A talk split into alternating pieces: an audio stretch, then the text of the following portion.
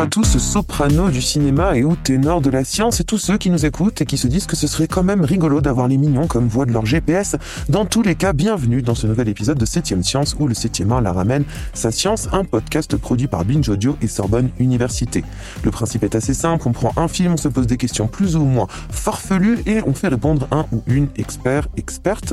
Ce mois-ci, le film choisi est Her de Spike Jones et la question que je me pose, que tout le monde se pose, c'est peut-on tomber sous le charme d'une voix artificielle Pour cela, nous allons voir quel pouvoir a la voix, comment on procède pour euh, synthétiser ces voix et leur donner des émotions et les risques que engrange parfois ces nouvelles technologies. Pour cela, nous avons à notre côté un expert, Nicolas Aubin, maître de conférence à Sorbonne Université et chercheur à l'IRCAM, l'Institut de recherche et de coordination acoustique musique. Bonjour Nicolas. Bonjour Perrine. Okay. Why do you do that? What? Nothing. It's just you go as you're speaking, and it seems odd. You, hmm. you just did it again. Did I?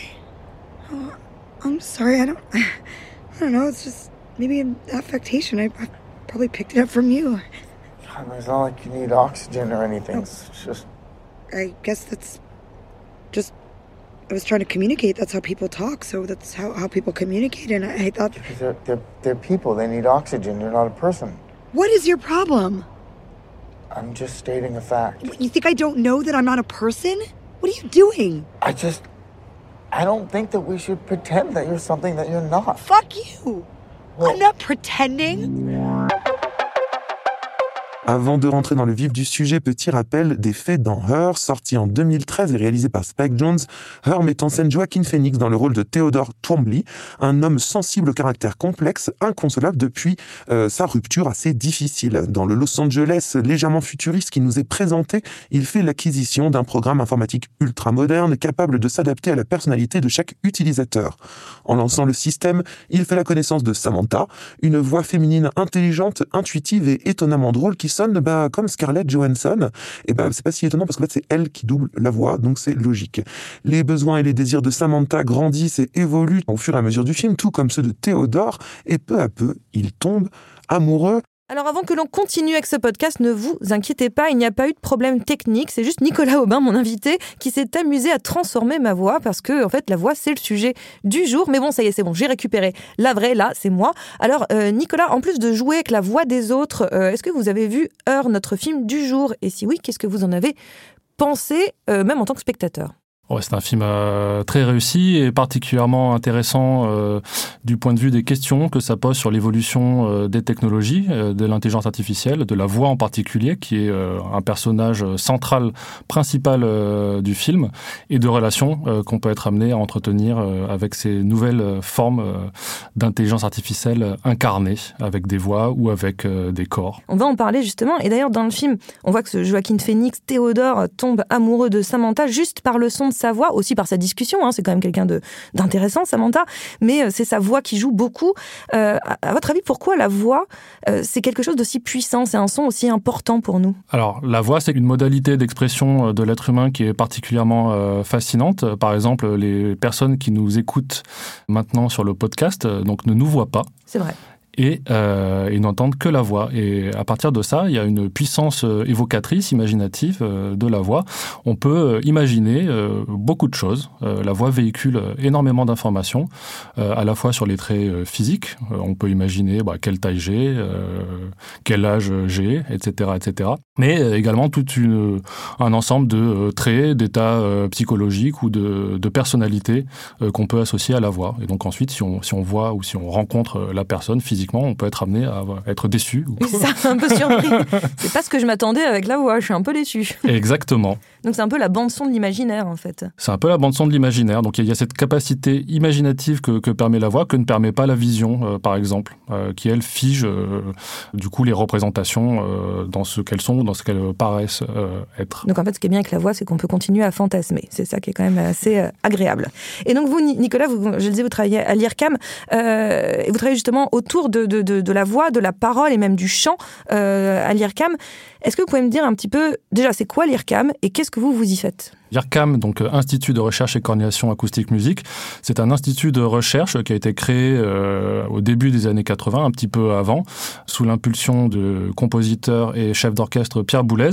Et euh, cet institut de recherche visait à rassembler des artistes, musiciens, compositeurs, avec des ingénieurs et des scientifiques pour élaborer ensemble les technologies de création sonore, musicale de demain. Donc c'est un institut qui était unique au monde à l'époque et qui l'est toujours encore aujourd'hui. Donc on, a tout un pôle euh, d'équipes de recherche qui travaillent sur euh, la compréhension de tous les aspects euh, du son, musical ou non musical, que ce soit d'un point de vue euh, psychologique, euh, perceptif, cognitif ou de synthèse sonore et d'intelligence artificielle, par exemple. Et vous, concrètement, qu'est-ce que vous y faites dans cet institut? Alors, moi, je suis spécialisé donc dans l'équipe analyse et synthèse des sons sur un type de son particulier, c'est le son de la voix humaine.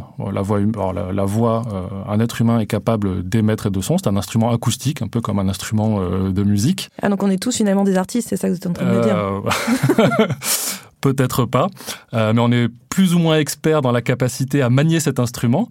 Et ce qu'il y a de particulier avec l'être humain, c'est qu'il utilise cet instrument pas uniquement pour produire des sons ou des sons musicaux ou n'importe quel son, mais à des fins de communication. On cherche à se faire comprendre et à euh, véhiculer des, messages euh, envers euh, autrui.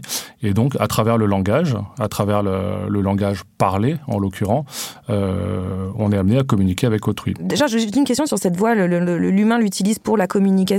Mais comment, en fait, par exemple, je ne sais pas si vous avez la réponse à ça, mais comment on, crée sa propre voix d'une certaine manière? Comment on arrive à, par exemple, vous et moi, nous ne sonnons pas du tout de la même manière, mais comment on arrive à créer sa voix? Alors, on ne crée pas totalement sa voix. Euh, il y a une partie de la voix qui est euh, contrainte par euh, notre physique, notre taille, notre nos dimensions, la manière dont nous sommes constitués, qui va faire, par exemple, je ne sais pas, les hommes en moyenne vont avoir une voix euh, plus basse que les femmes et pareil aussi euh, étant euh, avoir des résonances ou plus basses que, que, les femmes. Donc ça, ce sont des choses qu'on hérite de notre corps et de notre physiologie. Et d'autre part, la manière de parler, par exemple, ce sont des choses que euh, on développe euh, à travers euh, le plus jeune âge, donc par imitation avec les parents, etc. Ça, c'est l'acquisition du langage et qu'on peut s'approprier. Donc, on a une manière de parler qui nous est propre, mais qui est aussi partagée, par exemple, avec bah, nos proches. Hein, on imite les manières de parler euh, des gens qui nous entourent, et puis ça peut aller euh, plus loin dans des communautés un peu élargies, euh, les accents régionaux, par exemple, ou des manières de parler dans des situations particulières. Donc le parler journalistique n'est pas le même que le parler politique, etc., etc. Donc en, en, fonction des médiums de communication, on adapte sa voix à ce canal de communication, et donc on emprunte des manières de parler différentes. Ça, ça s'apprend, et c'est c'est une construction qui est culturelle avec des codes et des conventions. Ça, c'est de l'acquis, donc c'est pas l'inné. Euh, Exactement. et donc c'est pour ça que ma grand-mère confond ma mère et moi quand on décroche le téléphone. Par exemple. Par exemple. Donc c'est à peu près ça.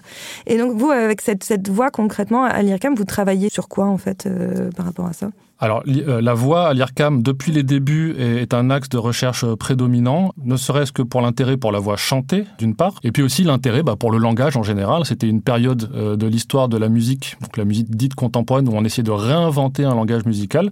Et notamment, il y avait euh, toute cette tendance alors du structuralisme, et donc l'analyse structurelle du langage fascinait d'une certaine manière les musiciens pour réinventer des nouvelles structures de langage musical.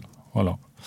Et donc, ça fait 40 ans qu'on travaille euh, sur la voix. On a fait des voix de synthèse déjà dans les années 80. Donc, on a créé une voix chantée synthétique euh, qui était capable de reproduire à la perfection l'air de la Reine de la Nuit ah euh, de Mozart, mm. que je peux vous faire écouter.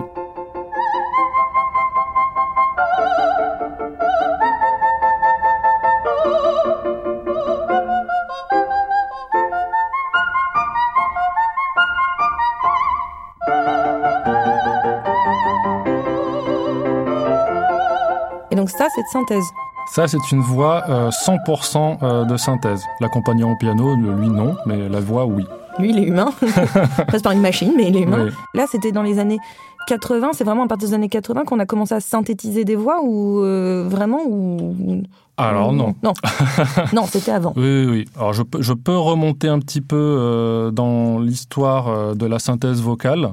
Euh, on va revenir au début, enfin au milieu du XXe siècle avec le vaudeur des laboratoires Bells aux États-Unis. C'était avec de la synthèse électronique contrôlée par euh, un opérateur euh, humain où on touchait des touches pour euh, faire du, envoyer de l'air, du bruit, contrôler la hauteur des sons, faire les résonances qui correspondaient aux différents phonèmes, voyelles, consonnes, etc. qu'on voulait produire. Et donc la synthèse de la parole était contrôlée en temps réel par un opérateur qui tapait sur une machine dactylo ou quelque chose qui ressemblait à une machine à écrire. Ça ressemble à ça. Helen? That sounded awfully flat. How about a little expression? Say the sentence in answer to these questions. Who saw you? She saw me. Whom did she see? She saw me. Well, did she see you or hear you? Oui. oui, on entend le, le, le on a l'impression d'avoir un nono le petit robot qui nous parle. Quoi. Exactement. Euh, c'était rudimentaire, mais ça ressemblait à de la parole humaine. On entend les différentes accentuations qu'on arrivait à faire des phrases exclamatives, interrogatives, euh, en accentuant à certains endroits euh, de la phrase. Et donc ça, c'était en 1939. Ah, quand même déjà. Eh oui. Et ensuite, on va passer quelques décennies dans les années 60, toujours dans les laboratoires Bells, mais cette fois-ci, on passe à l'ère de l'informatique et donc de la synthèse dite text-to-speech. on remplace l'opérateur humain, il a complètement disparu et en fait, on a programmé automatiquement avec des systèmes à règles comment on arrive à produire les différents paramètres d'une voix humaine pour réaliser une synthèse de voix.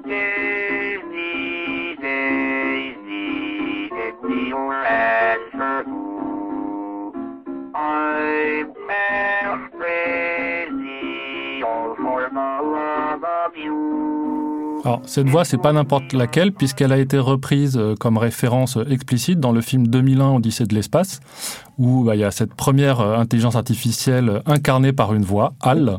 HAL, c'est simplement l'acronyme avec un décalage d'une lettre, en référence à la machine qui a été utilisée par les laboratoires Bell pour synthétiser cette première voix, et cette chanson Daisy, qui est reprise dans 2001, qui est la machine IBM. Donc HAL, c'est simplement IBM décalé d'une lettre vers la gauche. Et donc cette voix-là pour le coup, Bon, on entend, on entend euh, le, on comprend à peu près, on comprend les paroles, mais on, ça sonne pas très humain euh, toujours. Mais euh, elle était faite à partir de, de, de, quoi là en fait? Alors c'était c'était la dernière période de l'histoire où les voix étaient totalement synthétiques, dans la mesure où il n'y avait pas d'enregistrement humain qui était derrière. On faisait des mesures de grandeur physique des paramètres de la voix sur des populations humaines, la hauteur du son, les résonances du conduit vocal, etc. Pour chacun des phonèmes qu'on désire produire etc. Les inflexions qu'on a également euh, sur les mots. On implémentait tout ça dans des algorithmes, on appelait ça des systèmes à règles, hein. donc c'était des arborescences de règles qui faisaient que si on tel mot dans telle position de telle phrase va avoir tel accent, etc., il va être prononcé de telle manière, mais tout était euh, écrit euh, dans le programme informatique. D'accord. Donc c'était une voix qui sonnait à peu près humain. On, reconnaît ou on accepte un être humain. C'est pas tout à fait naturel. Euh, c'est pas tout à fait intelligible non plus ou partiellement. Euh, mais c'était c'était les, prémices. D'accord. Et donc après, là, on arrive après peut-être aux années 80 où vous nous avez montré ce que l'aria tout à l'heure, en tout cas. Alors, l'aria reste une euh, voix totalement synthétique, mais on a amélioré les techniques euh, de cette voix, euh, de cette première voix chantée que j'ai faite que j'ai fait écouter. Alors, la différence d'une chose, c'est que dans la chanson Daisy, il y a beaucoup de mots à dire. dans l'aria que j'ai fait écouter, il n'y a qu'une seule voyelle à synthétiser. C'est beaucoup plus simple. La bascule se fait dans les années 80, effectivement, avec les avancées réalisées par l'informatique, notamment bah, celle des capacités de stockage et de calcul des ordinateurs qui deviennent de plus en plus puissant et euh, capable de stocker de plus en plus euh, de données. Et on a commencé à faire de la synthèse dite par corpus. Donc c'est simple, qu'est-ce que c'est un corpus? C'est qu'on a des enregistrements de voix d'une vraie personne euh, qu'on va pouvoir exploiter pour faire de la synthèse. Et le principe qui a été pensé à l'époque, c'était bah, de dire si on veut faire une voix de synthèse naturelle, autant utiliser une, une vraie voix humaine. Donc on enregistre X heures euh, de la voix euh, d'une personne, on la découpe en petits morceaux, en phrases, en mots, en syllabes, en phonèmes. Et ensuite, bah, c'est un jeu de recomposition. Euh, quand on va vouloir dire une nouvelle phrase, et ben il va falloir trouver les petits bouts qui correspondent le mieux et les réassembler ensemble de la manière la plus euh, naturelle, donc euh, en collant euh, les petits bouts les uns à côté des autres, en minimisant les, ce qu'on appelle les artefacts, mais on va dire les, les coutures euh, que à la jonction. Quand vous dites ça, j'entends encore les voix des répondeurs qui disaient vous avez un nouveau message. Enfin, il y a un truc un peu. Absolument. Ouais, ouais, ouais. Ça, c'était les débuts euh, de la synthèse euh, par corpus. On a continué à évoluer euh, dans ce paradigme-là, donc en utilisant des vrais, des vrais enregistrements de, de voix humaines. Donc au début, en les découpant en petits morceaux et en les recombinant. Et ensuite, on a commencé dans les années 90 à euh, créer des modèles statistiques. Donc on apprend, on fait apprendre à la machine eh ben, les paramètres de la voix et leur évolution au cours du temps pour dire tel phonème, euh, comment, quelles sont les, les valeurs des paramètres de la voix et comment ils doivent évoluer au cours du temps phonème par phonème, syllabe par syllabe, mot par mot, etc., etc. Donc on arrive à avoir un modèle statistique qu'on va utiliser pour générer euh, des nouvelles voix. Je peux faire écouter une synthèse euh, d'époque, euh, c'était à la fin de ma thèse, donc on avait reproduit, ou j'avais reproduit, à partir de livres audio d'André Dussolier, euh, la voix d'André Dussolier disant euh, un autre texte, donc le petit chaperon Quelle rouge. Il était une fois une petite fille de village, la plus jolie qu'on eût su voir. Sa mère en était folle, et sa mère grand plus folle encore. Donc là, c'est hybride, c'est un peu. Ça, c'était à la fin des années 2000. Donc, Ouais. c'était, on était entre le- la synthèse par corpus que j'ai mentionné avant, Ouais. avec déjà des modèles statistiques qui utilisaient. Moi, l'objet de ma thèse, c'était de être capable de prédire l'intonation que doit avoir une phrase euh, quand on dit une phrase euh, donnée, avec quelle intonation on doit la, on doit la, la dire. Et bah, la prédiction donc euh, de cette intonation, on l'utilisait pour piloter euh, les petits bouts de voix qu'on, euh, ou pour transformer les petits bouts de voix qu'on assemblait pour dire une phrase D'accord. donc de la manière la plus naturelle possible. C'est là où on en arrive, euh, bah justement, là j'étais en 2010, au début des années 2010, et ça s'est accéléré dans les années 2015, les capacités de calcul et de stockage se sont encore agrandies, donc c'est exponentiel en fait, hein, et sont apparus ou réapparus l'apprentissage machine, donc le deep learning, l'apprentissage profond, euh, qui est l'apprentissage d'algorithmes spécifiques qui sont des réseaux de neurones, profonds parce qu'il y a plusieurs couches de neurones qui sont euh, empilées les unes par-dessus les autres et qui permettent donc d'améliorer grandement les capacités euh, d'apprentissage et de modélisation des modèles statistiques euh, traditionnels. Et ça, c'est grâce à l'intelligence artificielle pour le coup. Ah, Ça, c'est dans l'intelligence artificielle, euh, absolument.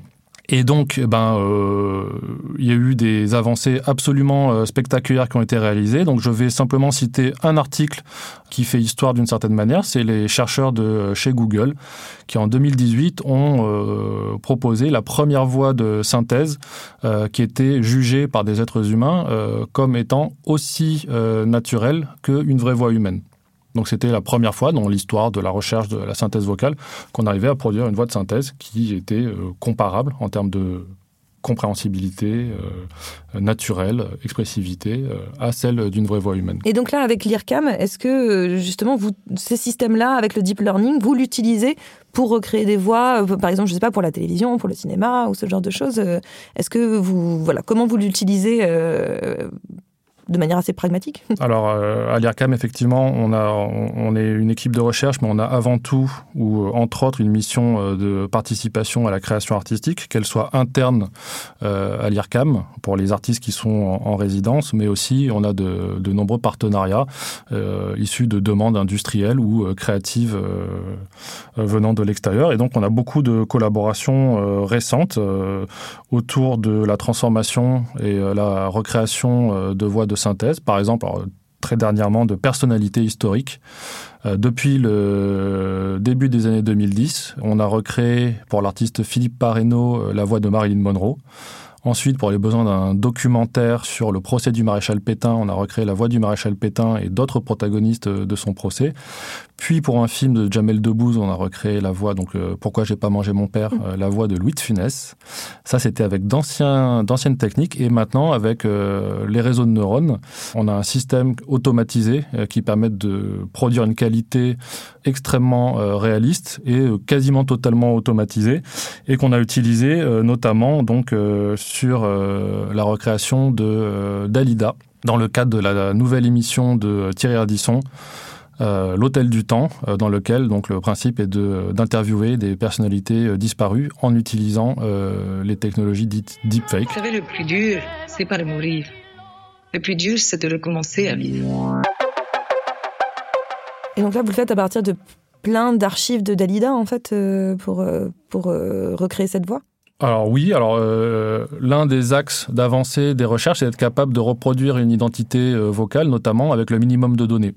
Donc au début, on avait besoin de dizaines d'heures d'enregistrement d'une personne. Maintenant, euh, on arrive à quelques minutes, voire quelques secondes. Et parce que là, je pensais dans le film, dans, Her particulièrement, la fameuse Samantha, cette voix dont Théodore tombe amoureux, c'est vraiment la voix de Scarlett Johansson. C'est Scarlett Johansson qui parle. On n'a pas fait un deepfake de Scarlett Johansson, mais en même temps, on était en 2013 aussi, il faut dire. Est-ce que maintenant, on pourrait envisager voilà, de faire un film, le même film, où euh, d'un seul coup, on n'aurait pas besoin de Scarlett Johansson pour faire la voix? Dans les productions euh, cinématographiques ou audiovisuelles, il y a encore aucune, euh, à ma connaissance, aucune euh, utilisation de voix de synthèse, euh, totalement de synthèse, euh, contrairement aux effets spéciaux, par exemple, dans l'image, où on arrive à faire des synthèses euh, extrêmement réalistes de, personnages ou de monstres, etc. Dans les voix, c'est plus compliqué, c'est plus difficile à traiter. Et ce qui est intéressant de noter, c'est que les deux films les plus connus de l'histoire du cinéma autour de l'intelligence artificielle et de voix qui les incarnent, que ce soit 2001 Odyssée de l'espace ou Heure, sont des films dans lesquels les voix sont interprétées par des vrais comédiens. Donc ce sont de vraies voix. Et, on, on note une évolution euh, d'esthétique entre justement 2001, euh, qui était euh, joué par l'acteur Douglas Rain, et euh, Scarlett Johansson, c'est que dans euh, 2001, euh, la, la voix du comédien avait été choisie par Stanley Kubrick euh, par son caractère monotone justement et machinique. Donc la voix de Hal était censée avoir ce côté euh, inquiétant euh, de la machine froide euh, qui parle avec cette espèce d'œil rouge euh, qui Oui, clignote. et- il, fout les jetons. Si vous n'avez pas vu euh, 2001, euh, Hal, il fait vraiment, il fout les jetons. Il est. Exactement. Ouais. Alors que. Scarlett Johansson, dans l'autre sens, c'est une voix qui est euh, extrêmement expressive, riche, euh, qui rigole, euh, etc., etc. Euh, donc c'est une esthétique qui a, qui a changé euh, radicalement. On cherche plus à, en tout cas dans ce film, à représenter la machine par tous ses artefacts, mais justement on est presque dans le transhumanisme où on a une machine qui, qui est l'égale de l'être humain, qui est aussi expressive, voire plus que, que les êtres humains. Comment on produit avec ces machines-là des émotions? Alors ça nous amène à un autre aspect euh, de la voix qu'on a qu'on n'a pas vraiment mentionné euh, au début, c'est que c'est l'interface entre l'intérieur de nous et euh, l'extérieur, autrui, euh, vous euh, par exemple en face de moi, et que du coup par l'expression de l'air, je vais pouvoir exprimer mes sentiments, donc les faire passer de mes états intérieurs euh, vers euh, vous euh, et vos oreilles Voilà, et les extérioriser. et les extérioriser euh, pour vous les exprimer et vous les faire euh, ressentir euh, éventuellement. Euh, donc maintenant, comment on crée des machines capables? Alors ça, c'est un grand challenge euh, toujours actuel de la création des voix de synthèse, c'est les premiers challenges, c'était de rendre des voix de synthèse euh, intelligibles. Donc Oui. on a vu au début, on comprend pas tout à fait tous les mots. Maintenant, ça c'est un problème réglé. Ensuite, le deuxième problème, ça a été de créer des voix de synthèse naturelles, donc euh, qui soient perçues comme ayant pu être euh, produits euh, par un être humain réel.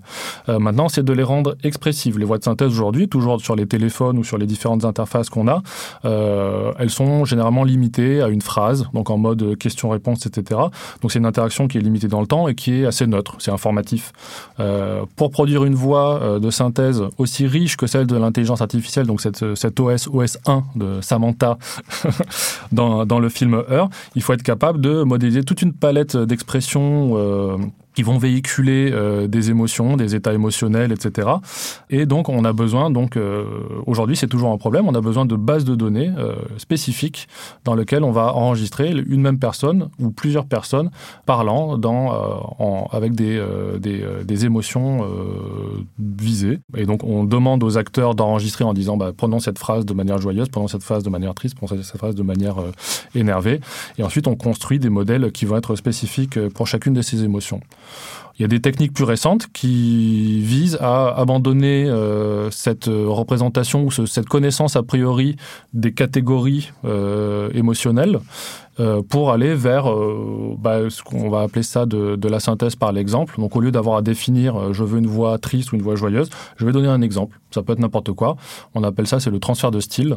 Euh, donc je donne un enregistrement euh, de quelqu'un qui parle avec un certain état émotionnel euh, que je ne sais pas peut simplement pas décrire et puis peut-être qu'il y a un mélange d'un peu tout, mais c'est ce qui me correspond et je vais pouvoir transférer ce ton sur une synthèse que je désire réaliser. Donc on en est là aujourd'hui. Donc on- en tout cas, en- concrètement, c'est pour ça qu'on n'utilise toujours pas les voix de synthèse euh, actuellement dans les productions cinématographiques.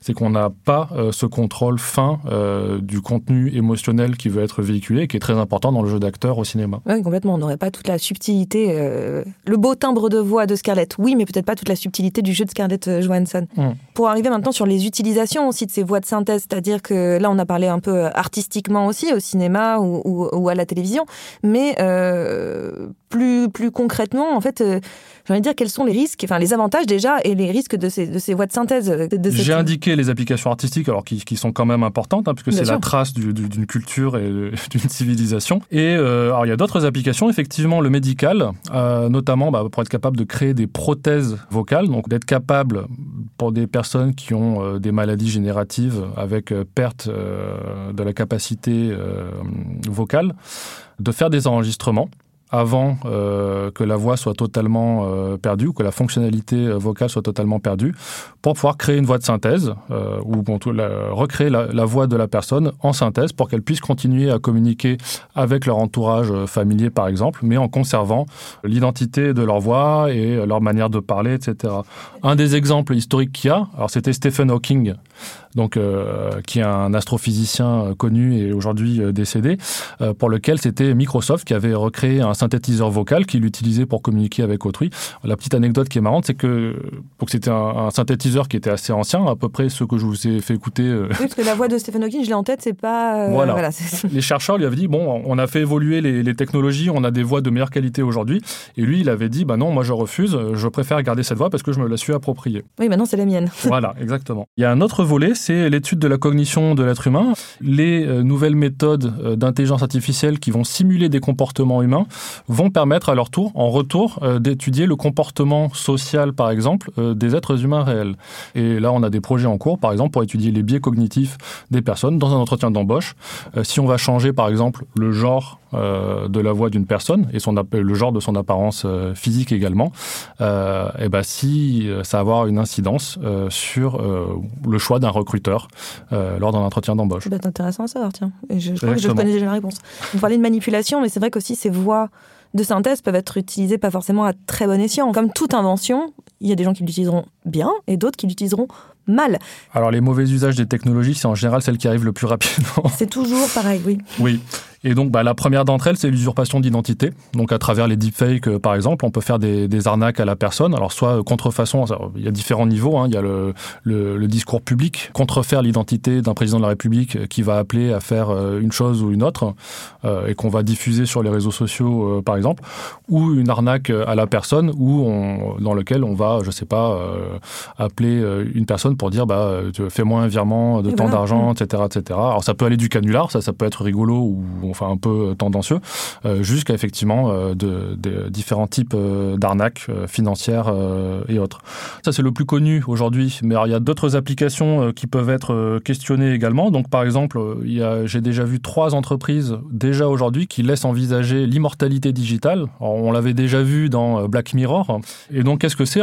Un exemple que j'ai pris tout récemment, c'est Amazon euh, qui va proposer euh, donc d'être capable de, de changer la voix d'Alexa avec la voix de n'importe qui, euh, de proche ou de défunt, et donc de pouvoir continuer à communiquer avec une personne de son entourage familière, euh, décédée ou non, euh, au quotidien. Donc non seulement on aurait la voix, mais en plus potentiellement il y aurait des informations que l'intelligence artificielle a pu rechercher pour qu'on ait l'impression de parler à la personne. Exactement. Donc euh, là, là si, si c'est simplement la voix, c'est une chose. Sur la borne Alexa, ce Ouais. serait simplement la voix, mais il pourrait y avoir tous les indices comportementaux de personnalité euh, d'un individu qui pourraient être aussi euh, apprises et euh, reproduites euh, par une intelligence artificielle.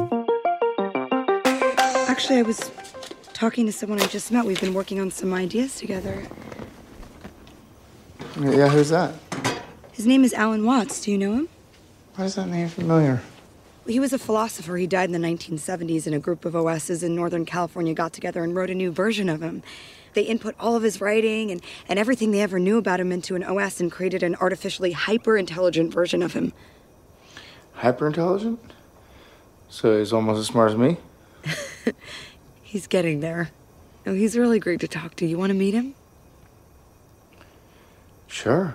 Does he want to meet me? Yeah, of course.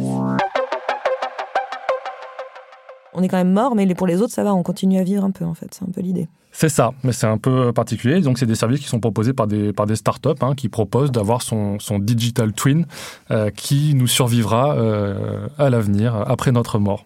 Comme je disais, vous n'avez pas, enfin, on le disait au début de l'émission, vous n'avez pas l'image, mais ma tête euh, fait, euh, fait, une, fait, une, fait une belle grimace. je trouve ça un tout petit peu angoissant.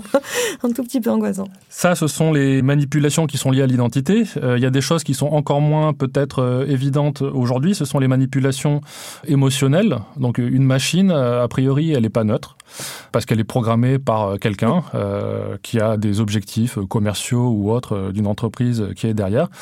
Donc aujourd'hui, bah, les voix des différents assistants personnels, euh, elles sont plus ou moins neutres, euh, elles servent simplement euh, pour allumer la lumière, etc., etc. On peut imaginer, dans un temps assez proche, de manipuler alors, soit sur les voies de synthèse des assistants personnalisés, soit dans les communications euh, digitales avec euh, un ami, le contenu émotionnel de ce qui est véhiculé ou tout un tas d'attributs euh, de la personne. Donc, appliquer des filtres. Euh, on applique des filtres Instagram aujourd'hui, c'est rigolo. Mais on pourra manipuler automatiquement hein, le ton de la voix d'une personne pour, alors, si c'est dans le cadre d'un assistant personnel, on pourrait imaginer l'assistant qui pourrait inciter par le ton de la voix euh, à acheter telle ou telle euh, chose, par exemple. Ou euh, dans le cadre donc des réseaux sociaux, euh, d'appliquer des filtres. Donc là, il y a des, aussi des startups qui émergent aujourd'hui qui proposent au call center d'appliquer donc des filtres à sourire automatiques euh, en temps réel, euh, qui permettent, bah, quel que soit en fait le ton de la voix de l'interlocuteur euh, dans le call center, bah, d'avoir toujours, hein, c'était les téléopératrices déjà dans les années 50, c'est The Smile in the Voice. Oui. Donc il faut toujours paraître agréable. Donc en fait, maintenant, c'est bien. Ils pourront appeler, faire la gueule, mais on l'entendra pas. Exactement. Les pauvres. Hmm. Mais donc ça, ça crée une, euh, une divergence assez forte entre la réalité physique euh, ressentie par le, par le téléopérateur ou la téléopératrice et euh, l'effet perçu de l'autre côté par euh, l'utilisateur ou euh, de- du service. Non, mais c'est bien l'avenir. Mais bon, c'est ce qu'on disait voilà, entre nous aussi au studio. Ce n'est pas tant la technologie le problème, c'est ce qu'on va en faire. Mais en tout cas, euh, merci Nicolas de nous avoir un petit peu raconté euh, la- la- l'avenir de, la voix d'une certaine façon. Mais avant de vous laisser, euh, moi je vous ai imposé un film qui est Heure euh, imposé. Je pense que c'était pas trop une souffrance non plus. Mais à vous de m'en recommander un de votre choix qui n'est pas forcément lié à la, voix, hein, ce que vous voulez. Oui, alors j'aimerais conclure justement sur un autre film de science-fiction, peut-être l'un des plus intéressants de l'histoire du cinéma, c'est Blade Runner. Blade Runner, donc c'est le film qui est euh, de, euh, du roman de Philippe Cadic, Les, An- Les androïdes rêvent-ils de moutons mécaniques et euh, qui pose une question euh, probablement fondamentale et qui s'impose de plus en plus aux êtres humains, à nous, dans un contexte justement de l'intelligence artificielle, du fait que nous soyons de plus en plus en immersion dans des environnements virtuels, artificiels au quotidien, et qui pose la question, et qui était une question fondamentale chez Philippe Cadic, c'est qu'est-ce qui caractérise un être humain? Qu'est-ce qui fait que nous sommes euh, humains? Euh, À un moment où on a un être humain qui se machinise de plus en plus, euh, pendant que les machines s'humanisent de plus en plus, c'est qu'est-ce qui euh, reste humain euh, en nous-mêmes? Merci beaucoup Nicolas Ward d'avoir été euh, parmi nous euh, pour euh, finalement nous donner des nouvelles de- des voix du futur et de ce qui nous attend. Septième Science, c'est fini pour aujourd'hui, mais on se retrouve à la rentrée pour un nouvel épisode de ce podcast produit par Binge Audio et Sorbonne Université. En attendant, vous êtes parés pour briller dans les dîners.